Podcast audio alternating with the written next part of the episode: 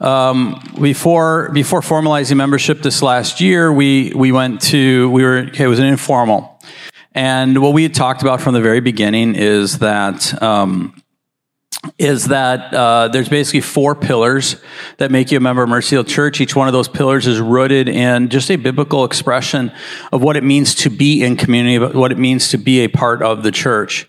And so, um, so what we what we um, talked about last week were those four those those four um, pillars. The reason why I bring it up at this point is because you're going to see it mirrored in what we talk about today. The four pillars we talked about last last week was um, attend regularly, give faithfully, find a place of ministry, and engage in community. Those are the four pillars. Each one of those, you remember last week, they weren't things that I come up with. It's not something that we just think is a good idea. It's things that we believe are, are directly connected to the Word of God and the instruction to us as members in community. And so um, we've always said, as we talked about this, that it doesn't make any difference whether you're part of Mercy Hill Church or part of another church. That's what God expects of you. It's not what the community is. So if you're like, you know, Mercy Hill Church isn't for me. I think Tommy's a jerk. I think Jesse's too tall, whatever it might be. So you decide you're going to go to a uh, you're going to go to a different church. When you go to that church, the expectation would be the same in, in that context. So, um, so we would just basically go, that's what it means to be a, a Christian uh, in in church. Today, what I want to do is you'll see that those four pillars get mirrored a little bit in our more formalized approach to membership. So, this is what we'll be going through today is what we call our membership commitment. Um, and it really kind of reflects most of what we talked about last week, but it gives you a little bit more fleshing out of how we think that um, plays out.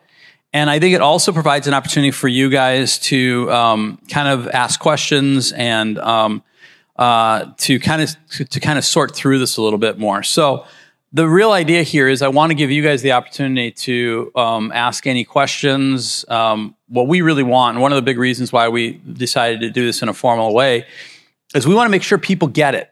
Like this is Mercy Hill Church. This is what we think. This is this is how we engage. This is this is this is um, who we are. This is what our theology is. This is a perspective we're coming from. We want you to believe in that. We want you to go like, yeah, cool, that's great. Now I understand and now I know. The other side of it is we want you to understand the commitment, and that's why it's membership commitment. And as, as you guys have heard us talk about in the past, as we've been going through this, a large part of this is our it's a, it's a, it's a place of accountability. Membership is a place of accountability we have accountability. Um, we have accountability for you, and you have accountability to the church. The, the leadership has accountability for the people in the congregation. We're gonna. The Bible is really clear. We we we answer. Um, we're going to give an account for those that we have been given um, responsibility for, and you guys have a level of accountability to the leadership and one to another. And so that's what a lot of this is about. So this is our membership commitment. Uh, I'm going to start by reading just the, the opening paragraph there because it kind of lays the groundwork for who we are as Mercy Church from the beginning. And, and, I, and I want you to get a feel for this. Mercy Church is committed to being the church by uniting lost and hurting children to their Heavenly Father through the work of Christ. We do this by cultivating spiritual development through the merciful application of God's Word and gospel community, and by creating an environment where the Holy Spirit's presence is free to be both experienced and shared. Mercy Hill Church is committed to a philosophy of church that values community and focuses in on the development of people rather than the expansion of an organization. Uh, we are not focused on building a church, but rather focused on being the church. Membership at Mercy Hill is is um, is as a commitment to God's design for the role of the church in each of our lives and a greater unity within our church family. As followers of Jesus, we are called the body of Christ. Collectively, we are his body. Investing in community, being known, and knowing others within the body of Christ is something to which we are called. We are to be a living parable of Jesus' love here on earth. Membership is a mutual commitment between you and the church. Now, you can kind of break up what I just read into two, two sections. The first section um, is focusing on being the church. You kind of can stop it there. That those those sentences were written uh, about 18 years ago uh, at a coffee shop in Padua, Italy. So this is what we designed when Kevin and I um, were uh, living in Italy for, for a few months after we left the church that we were at in Minnesota, and we we envisioned the idea of what what do we want church to be? Like, what do we if we're going to do church planning? What do we want the church to be about? and we we would gather every um, every morning. We went to a, uh, a bar called Bar La Fontaine, which was the bar, the fountain bar, and had this cool little fountain right there. And we would sit there and we would talk through what we what our philosophy is as far as church and what we wanted church to be when we. And so from the very beginning, that idea is is who we want to be. It's a simplistic approach that is simply we we want to be the church. It's not about building a church. It's not about being bigger. It's not about adding more. It's not about the organization. It's not about the institution. It's not about it's not about the corporation. It's about us being what God wants us to be. And so when we talk about this, it's important for me that that becomes the underlying understanding, the foundation of our being members here. Um, this isn't about you guys signing on to, um, like, it's not about signing on to Mercy Hills as a corporation. It's not about you guys like advancing Mercy Hill or us trying to expand or grow or whatever else. It's about you guys coming in and saying, listen, I believe that I believe that there are expectations of being the church in community. And I agree with that. And that's all I'm at. That's all you guys are, that's all we're asking of you. And that's all we want from your heart. What we want from your heart is to go, like, this is my community and I want to be the church within that community. I want to be what that means. And so then that's how we kind of like step into this reality. And we go now now let, let's let's have a mutual understanding of what it is to be the church in community. What does that mean? And let us then go this is what we understand and this is what we're committed to. Um, and as you read that second that second half of that uh, it's a commitment that's why we say it's a commitment to god's design for the role of the church in each of our lives of greater unity within church family so that's essentially what it is. We just are calling us to not not be a we're not we're not calling you to, ultimately in membership. We're not calling you to be a part of an organization. We're calling you to commit to being the church in community. Does that make sense? And that's the reason why it's spelled out this way. And I, and I want you guys to understand that. Like, this ultimately isn't about us building our organization, our corporation, our brand, our anything. It's about going, listen, do you guys understand who we are and what, what your ex- what expectations of you are and the expectations of us are, and then how to be church one to another. Does that make sense? Any thoughts, any questions out of just that, that idea? Does that seem fair? Does it seem right? Does that seem okay to everybody? Cool. Um, and so then basically what we're talking about here, and this is when we talk about the idea of this is a membership commitment. So what we basically laid out is we got five different commitments that the leadership from a biblical perspective is called to. And so we spell those out and they're not, we don't have as much like uh, uh, wording to it because it's, um, it's, it's a little bit more like we just want you to know and then we understand beyond that to a certain degree when we talk about the I commit, the reason why there's more word there is because you guys are making a commitment and we want you to know what that is. We want you to know what you're committing to. But the starting point that we lay out here is the elders and pastors commit to prayerfully seek God's direction for our church community, first and foremost. At the core of this is, as I've said before, um, and you guys have heard me, and I've said this, I think, in this class, is there is there is no CEO, there is no senior pastor, um, there is no corporate head other than Jesus Christ. Jesus Christ is our CEO, He is our senior pastor. And the commitment of the elders and the pastors at this church is we are going to do our very best to seek His direction for our church. Uh, will we do it perfectly? No, because we're imperfect. But what we're what we're asking you guys to sign on to, we're asking you guys to um, to uh, understand, have an understanding as you walk through this, is um, I believe that these guys truly are seeking God's direction for us. And so even when they're even when it's off or or even when they're this or whatever, as long as it's not outside the bonds of Scripture, as long as it's not something that violates the laws of God, there's a there's a level of grace and a level of mercy because you understand our heart is just simply to follow Jesus and to do our very best. I've had people come up to me and be like, "Well, I don't think we should be doing this. I think we should be doing that." And I've gone, "Cool, you might be right." Um, but God's God's given us the responsibility to do our best to seek the, the direction of the Holy Spirit. And so um, I would ask you to pray for us if you think we're missing the Holy Spirit. and I'll commit to you that I'll keep seeking the Holy Spirit. And if the Holy Spirit has something for me, I'm doing my very best to listen.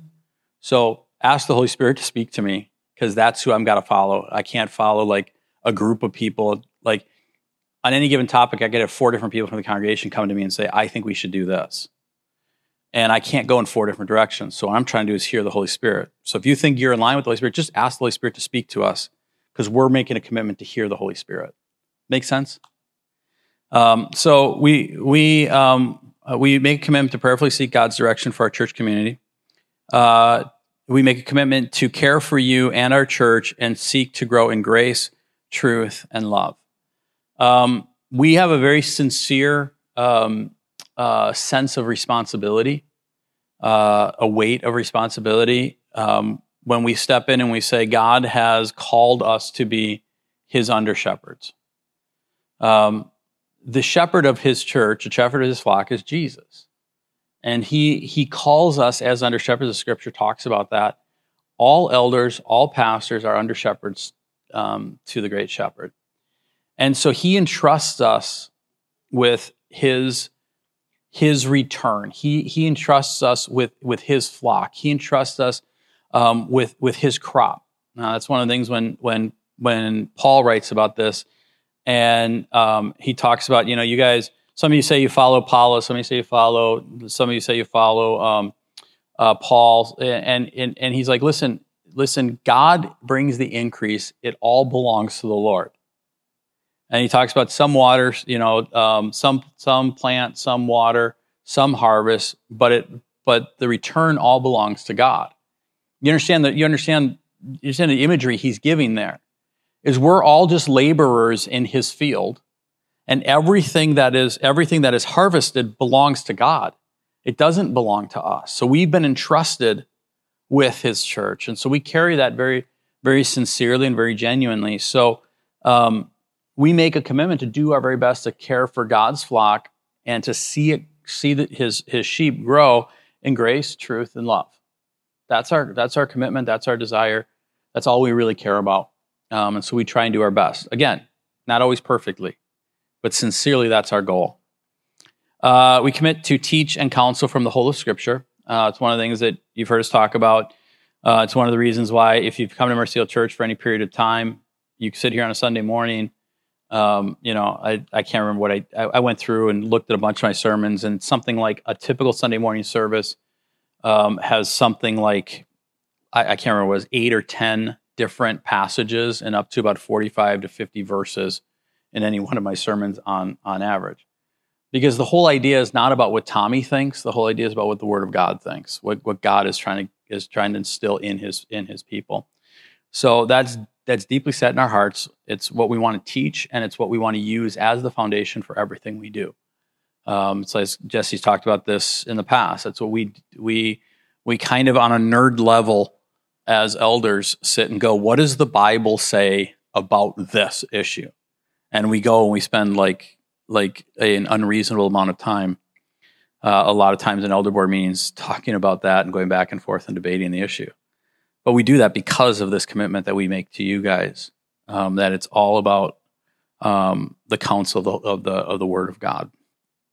Um, elders and pastors commit to steward our resources uh, to the best of our ability. Um, this is one of the things that we um, uh, try really, you know, it, one of the things that you, you, have to realize is all of us are, are doing our best um, within the skill set we have. And so we line up people to the very best of our abilities to help us uh, to help us in our weaknesses. And so we have plenty of different people. Some of us on staff who have done things like this and we understand it.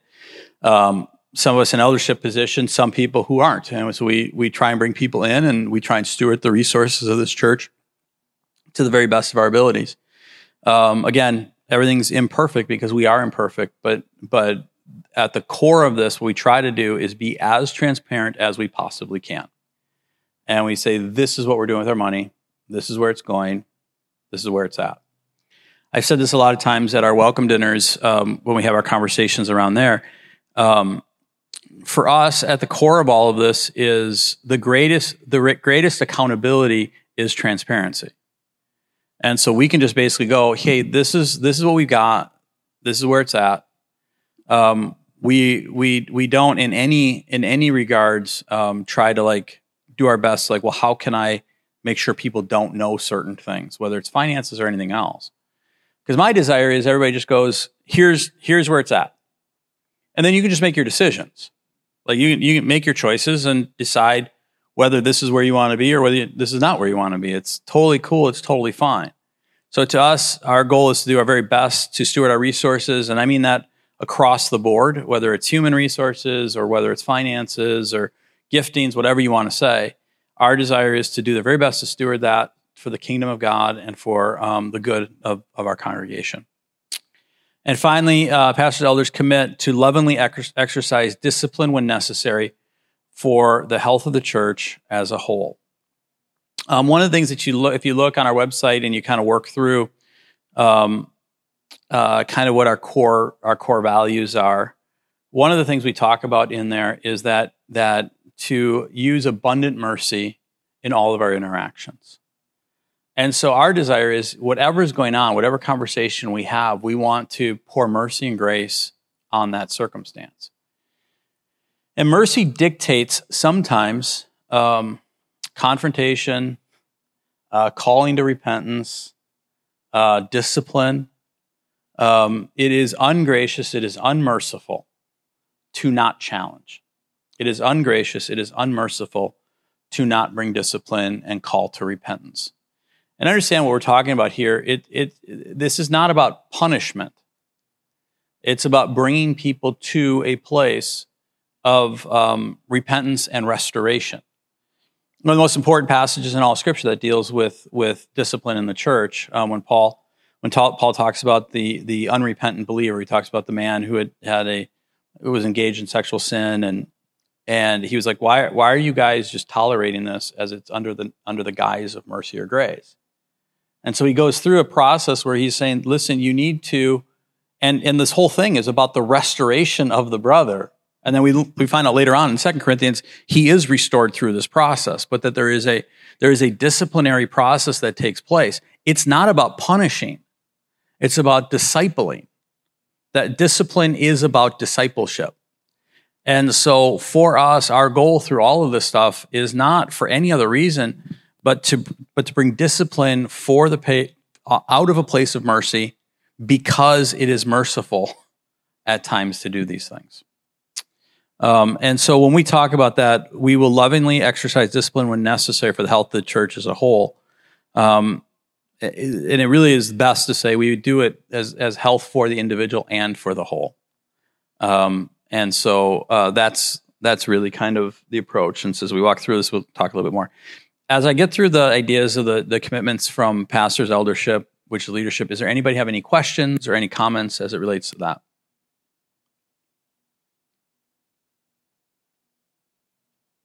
No? Go ahead.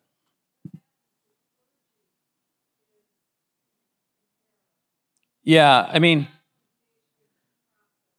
yeah, I mean, uh, the idea of the idea of that is the reason why we what we have structured in place is plurality and equality of eldership. So the idea is there's not a single one of us that is not subject to the rest of the eldership.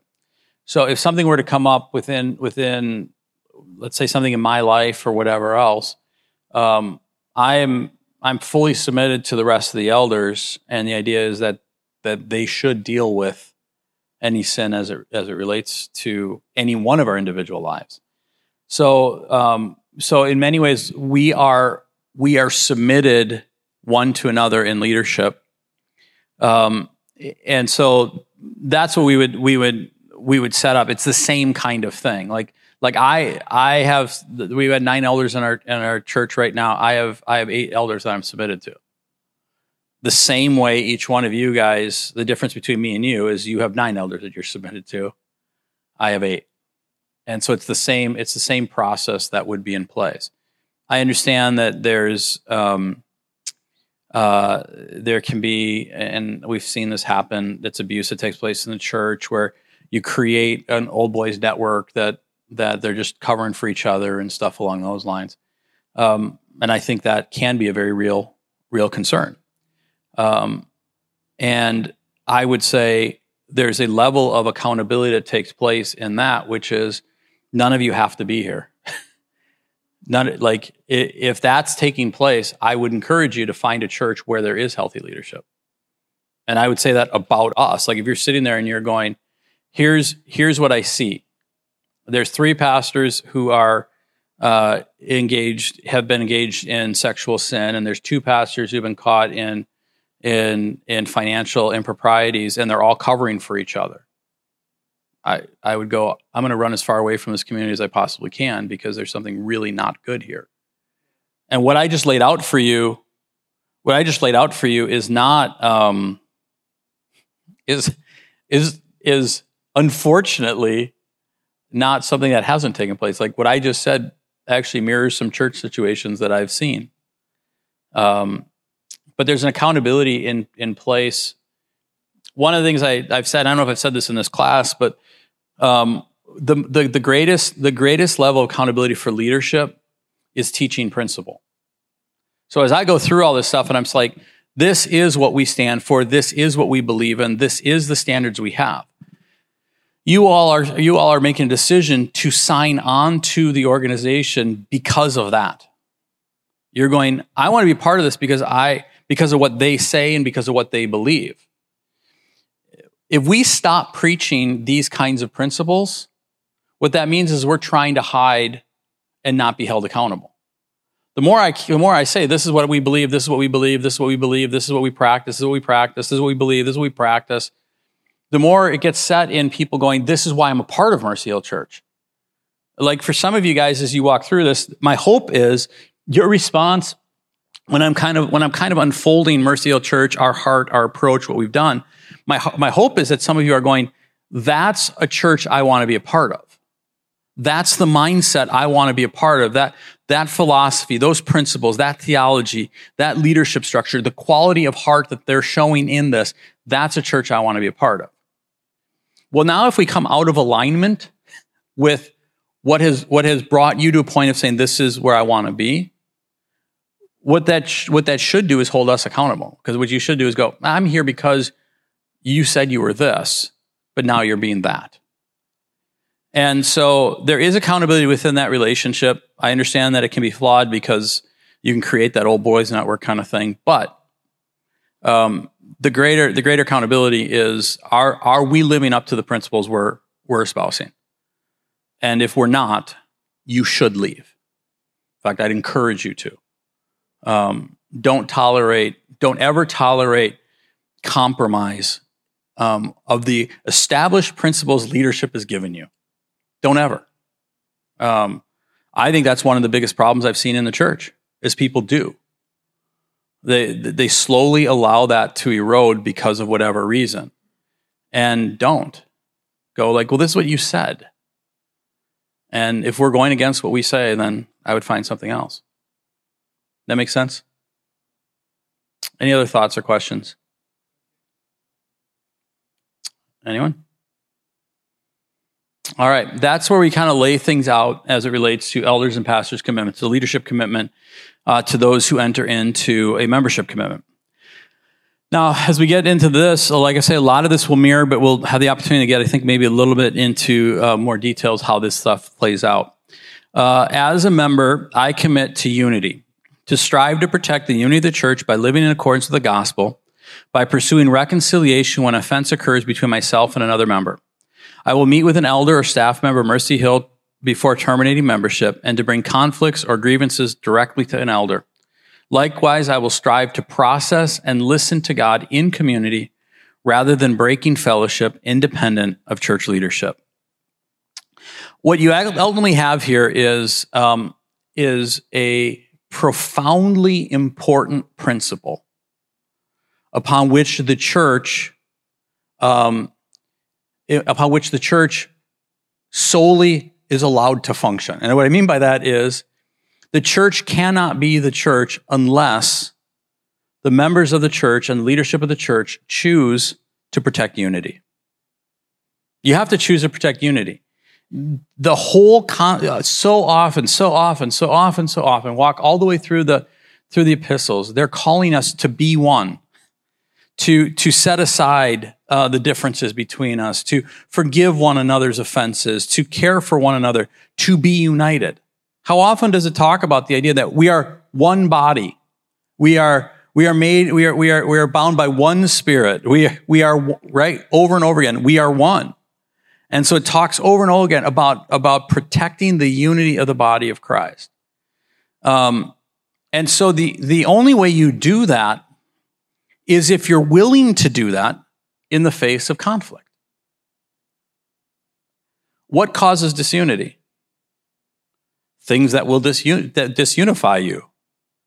And so if you basically go and you say, you know what, um, if something happens that that makes me want to break fellowship or break um, uh, break friendship or or or, or break um, my membership with this community. The the idea is I've got to push through that, past that, to a place of unity.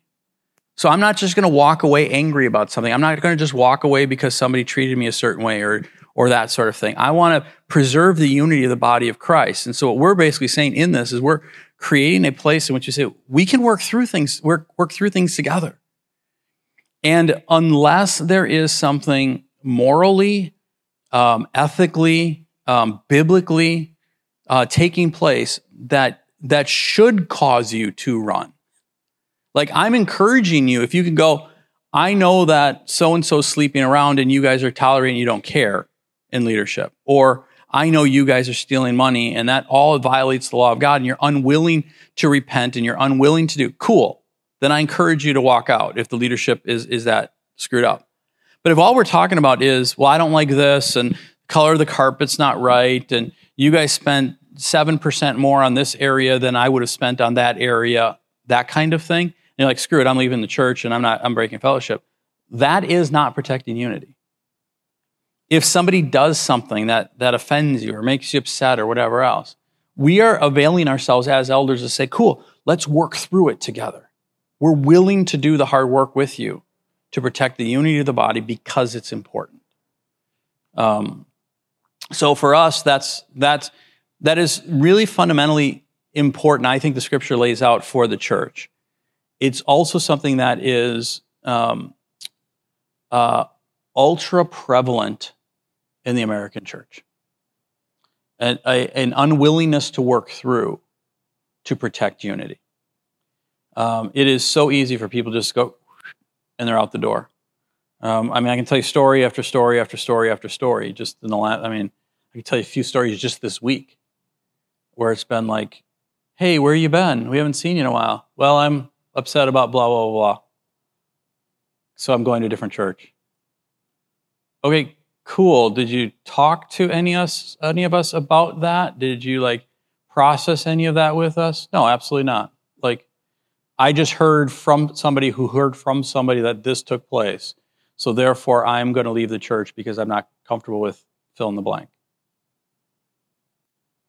Anybody here think that's a reasonable response for a Christian in community? I can tell you this is almost a weekly occurrence during certain se- se- seasons of a church. And it's like you never even came to talk to anybody. And you're basing your decision on so and so said to so and so that you said thus. And it's not true. It's just simply not true. And so like when I use that as an when I use that as an illustration, I this is not hyperbole. Am I right, Jesse? Yeah. So like it happens all the freaking time and it's and it's terrible. It's an awful thing. It's an awful testament about the nature of Jesus Christ and His church. Um, unity is deeply important, and so what we're trying to. One of the reasons why we're doing the membership is to go, guys. Don't just walk away from fellowship and community. Let's walk through these things together. Let's let's let's let's wrestle in the Lord with things. Let's lay the Bible out before us and go. We're we're all submitted to the Word of God. Let's talk through this and work through it. Any questions or thoughts on that?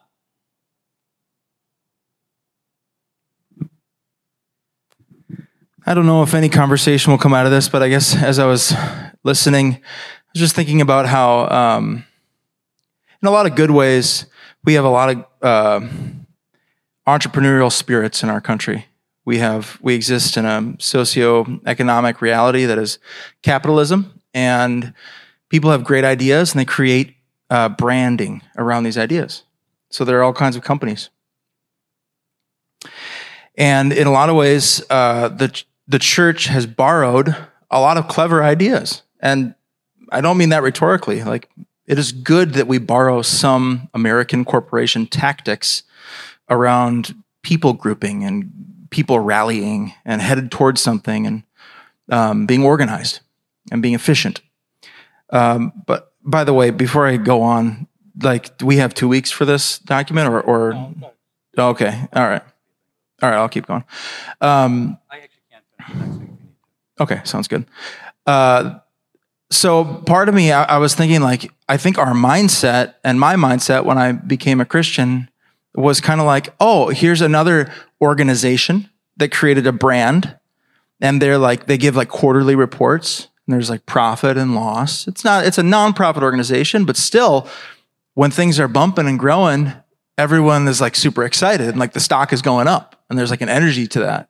And like there's more campuses and like better facilities and upgrades of sound and upgrades of everything. Um, we all know as American Christians that like having a money a moneyless environment is like really depressing and uncomfortable and you probably like won't go there. Just like let's be honest with each other. You, you guys feel the air conditioning kick in?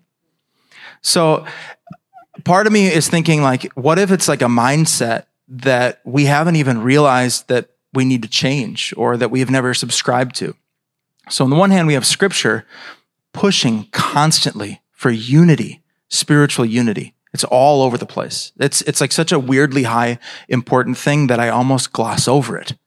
It's like so present that I'm like, okay, yeah, unity. And, and like, uh, if a brother's in sin, like confront them first, you know, one on one and then bring others to it and then bring, like, there's processes. But, uh, but, but something in my American brain just kind of glosses over the push that Paul has and the gospels have for unity between brothers and sisters in Christ. And I almost default in my American psyche to like, if I don't like this brand, then I'll switch brands. If I don't like this radio station, then I'll switch radio stations. Have you guys ever done that? Like when we used to listen to the radio and, and, and it's almost like a part of your identity. Like I listen to KTI, what, you know what I'm saying? Like the things that we subscribe to and listen to, it becomes part of our identity. Part of me thinks that myself included, that American Christians, we, we do exist not in the spiritual family paradigm but still in the I like this brand, I like this organization, I'm about what they're about. And there's some of that's that's true. Like we don't want to be philosophically hypocritical. So we have the white paper, so to speak, what we believe. We should stand for it. We should we should have uh, initiatives and tactics surrounding those things. But part of me thinks like a question for you: Do you think of church as a spiritual family? And like just before you answer to yourself, like check yourself. It's an easy sort of yes as an instinct, but like, do you think about it like your family, where it would be so weird to squabble over something and then like distance yourself? Do you think of church as spiritual family? And should we? That's a, a question. Or is there something in how you've been trained culturally where you're like, no, I still kind of think of it like a brand that I like and that I attend and that I subscribe to, and I'm here for spiritual epiphanies.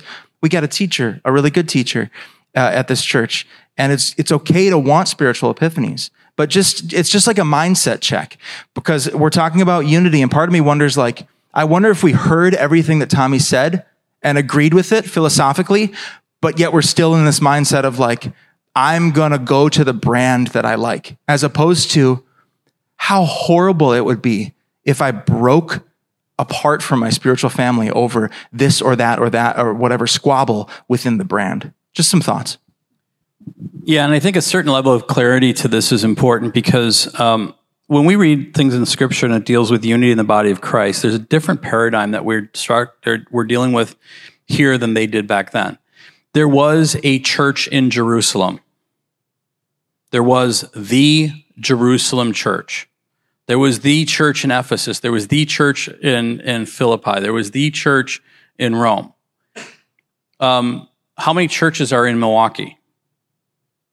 So there were there was all communities and, and some met in larger numbers in Rome, some met in smaller numbers, some met in this home that held this many. This, but it was all under the same leadership. It was all under the same eldership in place. So, so you weren't going, you weren't like, screw these guys. I don't like them. I'm going to go over to. I, am at First First Baptist Church. I hate the guys at First Baptist Church. I'm going to go over to Second Baptist Church. You didn't do that because there was a church, and and part of what we've done is we've created this idea um, around this, and we run into this all the time, where it's like, well, yeah, I'm leaving Mercy Hill Church, but I'm not leaving the church. I'm just going to a different church, but I'm still in the church, so I'm maintaining the unity. I, I, I call that bogus. I call that that is ridiculous. The church, the, your church is the church you have community and relationship with.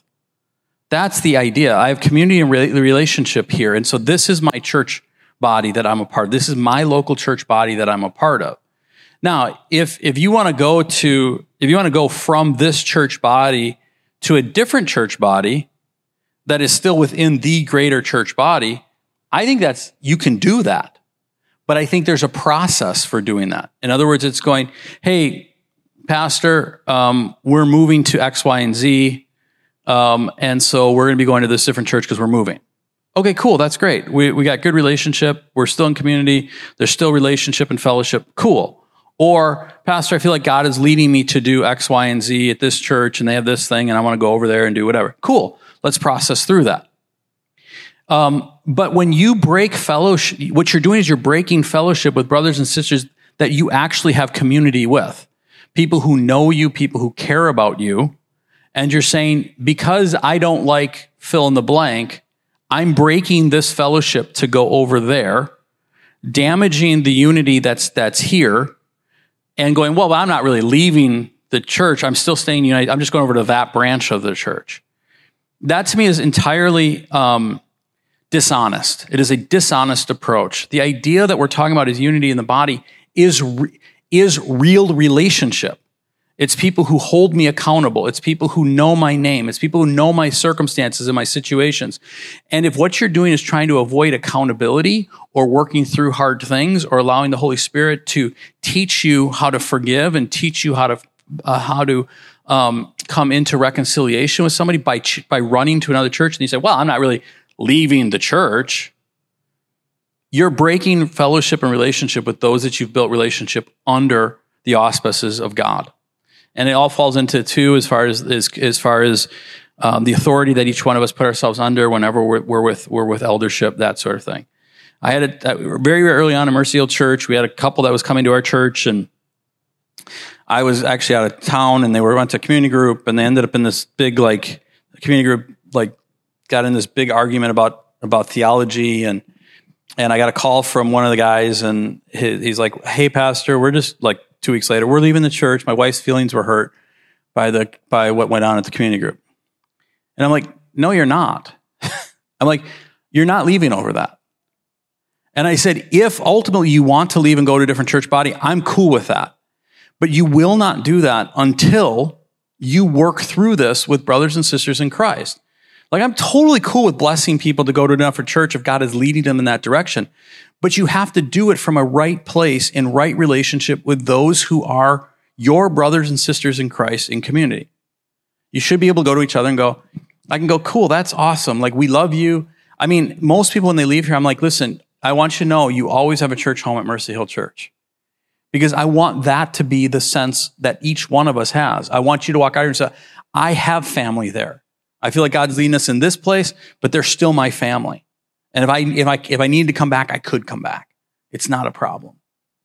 So I think that's an important thing to understand. You can't just run and say, well, I'm still in the, I'm still in the, I'm not leaving the church. Well, you're breaking fellowship with those who you have community with and that know you and that you have, you have committed to um, accountability under. And so when that leadership comes in and goes, guys, you're, you're not, what you're doing is not right.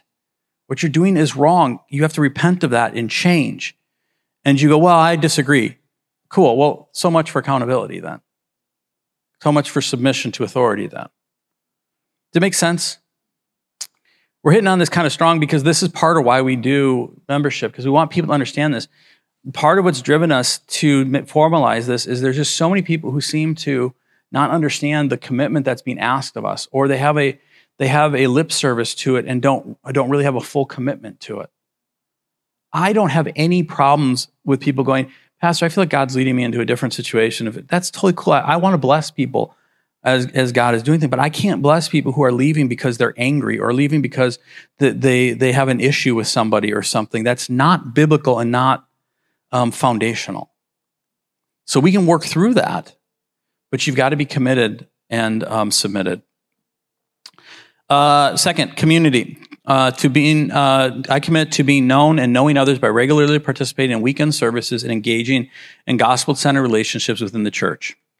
I will commit uh, to building community through participating in regular church functions, such as joining a community group at Mercy Hill, church family night, spirit led, Terry, and other church functions as my schedule allows.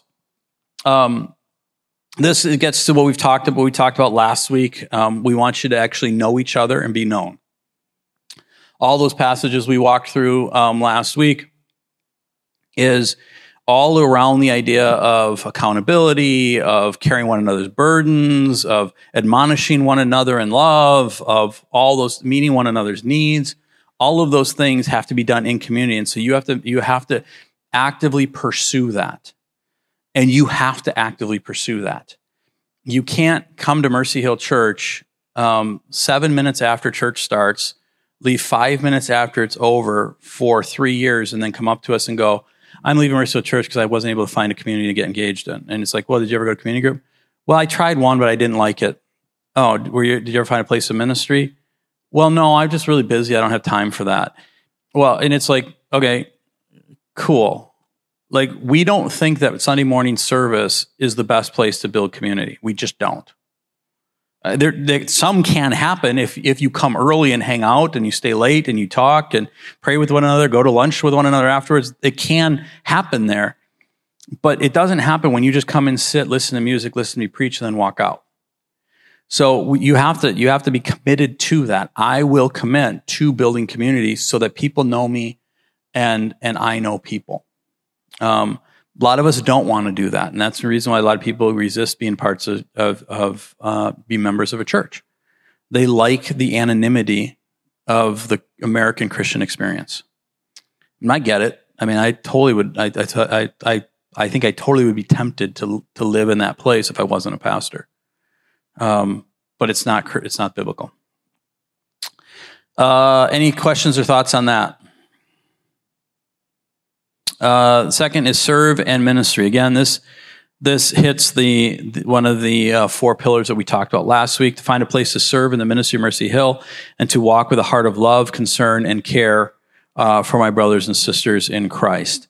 Um, when we talk about serve and ministry, um, we're talking about we're talking about the broad idea um, to be willing to serve your brothers and sisters and to minister to your brothers and sisters. Now that may be that may manifest itself in formal like, hey, I want to work in the children's areas and I want to minister in the children's areas. I want to serve the church by being in the children's areas, or I, I want to minister in in hospitality and serve my brothers and sisters in Christ in hospitality all that stuff is or prayer ministry or worship or teaching or whatever else it may be that's all that's that's all those are all avenues those are all vehicles to serving and ministering to your brothers and sisters in christ so take advantage of those find that place get engaged in that but the broader idea is my mindset is i am here to serve and minister to my brothers and sisters in christ because that's what god asks of us in community so that should be something we're always thinking about. Um, and, and I think that's important because too many people look at church as a, um, as a service to them. They, they treat it very much like they do a restaurant or they treat it very much like they do a grocery store or a movie theater. Like you, you're giving me something, I'm going to come and partake of it and if I like it or don't like it, or you serve me or don't serve me well, then I'll continue in that relationship. Um, whereas you've got, you have to flip your mindset and go, is this a place that I'm going to serve and minister to others? I want to be a part of a community that I can do that in. And then you activate that. If we're all doing that one towards another, you will be served and you will serve, and you will be served by serving. That's the way it would work really well in the church. Um, any questions about that? No? Cool. You're all such an agreeable group. Um, give.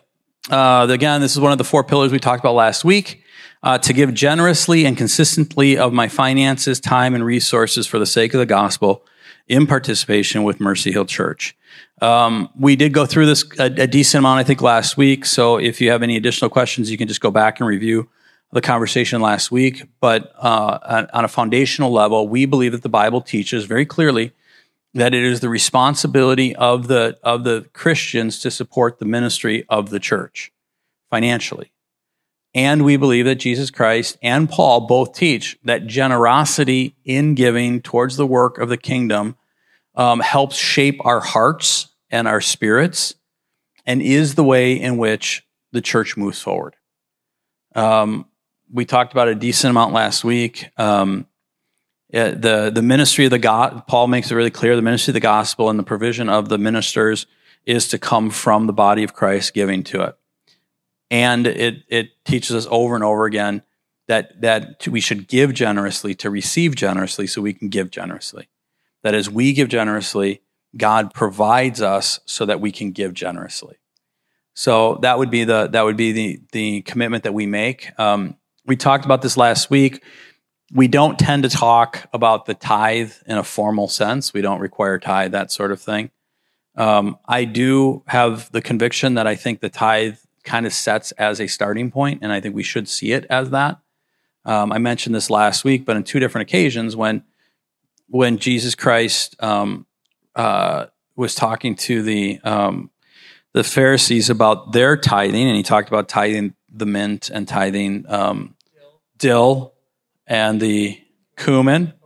You guys remember? Um, he said, he said, you guys tithe all that, but you neglect the poor, right? And he says you should do the former without neglecting the latter. So it, the, the only place that Jesus, the topic of tithe actually came up, that Jesus brought up, he actually said you should tithe. Like that's what Jesus says. Now I'm not willing to take that as a as a blanket thing. I, I think there's enough conversation in there to be had. So I'm not, and, and part of it for me is I, I think from a spiritual perspective, I don't like having that conversation because again, like I said, I don't want to make it legalistic. I don't want anyone to ever feel like, well, I, I've done my thing. Um, but in a general sense, we don't that we don't push a tithe because of that concept behind it. But I think there's enough argument to say that that's a good starting point for us all to go if I can afford this, if the, if I'm in a position to do this, that's what my goal should be. Um, now, again, as you remember, I told you last week, I always believe that people should be, uh, every Christian should be participating in the economy of the church. You should either be giving or receiving. If you don't have enough to give, you should be receiving from those who do have enough. And if you're going to say to me, no, no, that's fine, I don't need to receive, then I'm going to say, then you should be giving. You go, well, I can't really afford to give. Okay, then well, how can we help you? If you go, no, you don't need your help, then I'm going to say, okay, if you don't need my help, you can give. You understand how this is going to be a circular argument? So everyone should be participating. Um, any questions on that? Cool. Then no hand went up, did they? Were you were you trying to put a hand up and then you scratched your nose because you thought I was? All right. Um, the the the fifth commitment here is I I commit to submit to elders. Uh, I commit to recognize the elders of Mercy Ch- Church who are submitted to one another and to the Word of God as my spiritual elders, and therein recognize their leadership and spiritual authority in my life. In tandem with Scripture and the working of the Holy Spirit, similarly, I allow for exhortation, correction, or difficult, difficult conversations with me as the need or concern arises. Obviously, this is one of those things that um, that at times make people uncomfortable and the reason that makes people uncomfortable is at times it's it can be seen as an abusive. It can be it can be used abusively. So uh, what I'll tell you is this as a starting point. Um, um, this is the reason why you should interact with the leadership of your church and feel comfortable with that. Um, listen, if, if you're not comfortable receiving correction from the leadership of the church you attend, find a new church. And, and I mean, and I mean, I don't mean that like I, I don't, I don't, I don't mean that aggressively. What I mean is, you don't want to go to a church where you don't trust the leadership enough to have them speak into your life. That's a silly thing to be in. That's a silly place to be. Find a church, get to know the guys enough to go, hey, I, I understand their heart. Not that they're perfect, but I really feel like they're they're they're they're they care about me and they care about God's church and they care about God's word and they're going to do their best. Now, this is all just a best guess kind of thing, obviously, because we, we're all human. I could go off the deep end or whatever else. Um, but be in a relationship with a church where you you have enough confidence to say, I I trust these guys to correct me so that I have accountability in my life. Um, and if and if you can't do that, find a new church. Find a church where you can say that, because that's what God asks of us. It's kind of the same thing. Like I, what I would tell, what my wife would do this, tell young women: don't marry a guy you don't respect.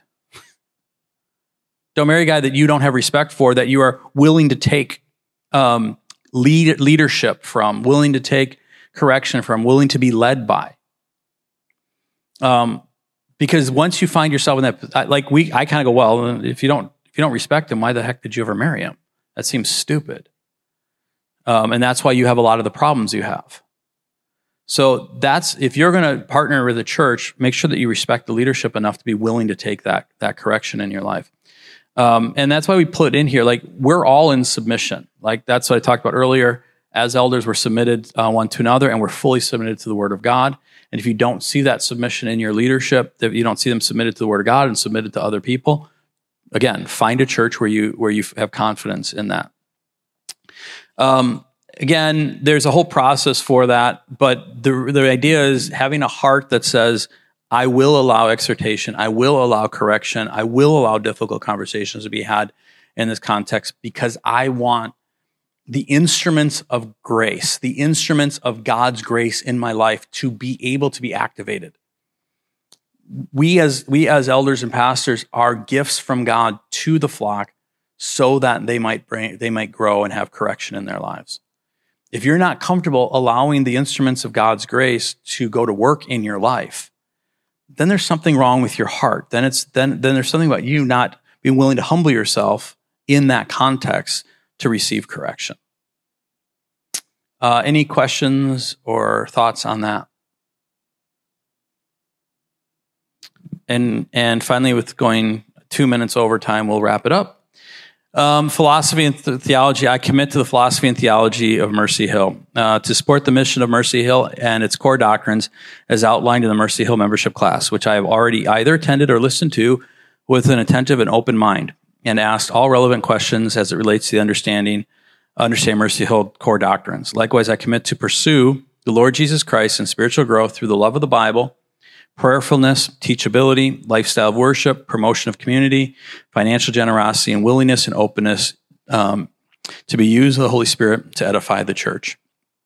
Each one of these is about is about a heart's commitment to who we are as Mercy Hill Church and going, I can partner with that as I've said throughout, we don't really have a purity test as it relates to theology, other than to say, be comfortable with what we believe, be comfortable with what we teach, be comfortable with the approach we take. You don't have to agree with it all, but be comfortable with it to a degree that you're not willing to be, that you're unwilling, that you won't be divisive around it. Um, we're, I believe very much in continuationism. I believe that the gifts of the Holy Spirit are for today and continue today if you want to be a part of Mercy Hill Church and you're like, well, I'm actually a cessationist on that, cool.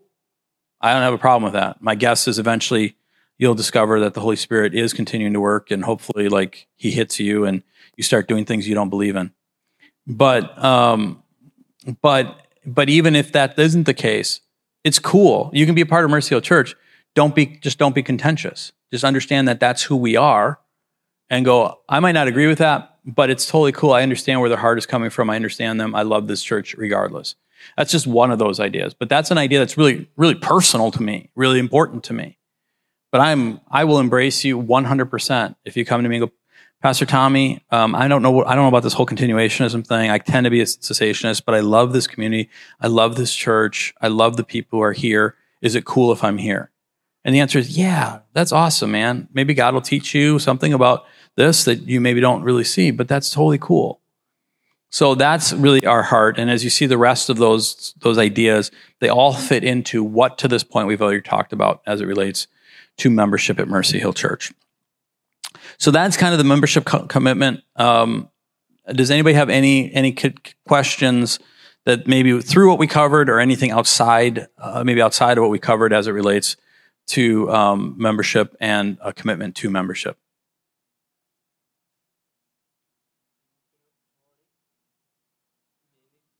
What's that, buddy? The morning? Okay, yeah.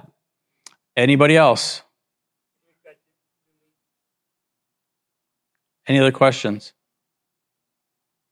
No? Uh, did the information here give you what you need to be able to make a decision? Cool.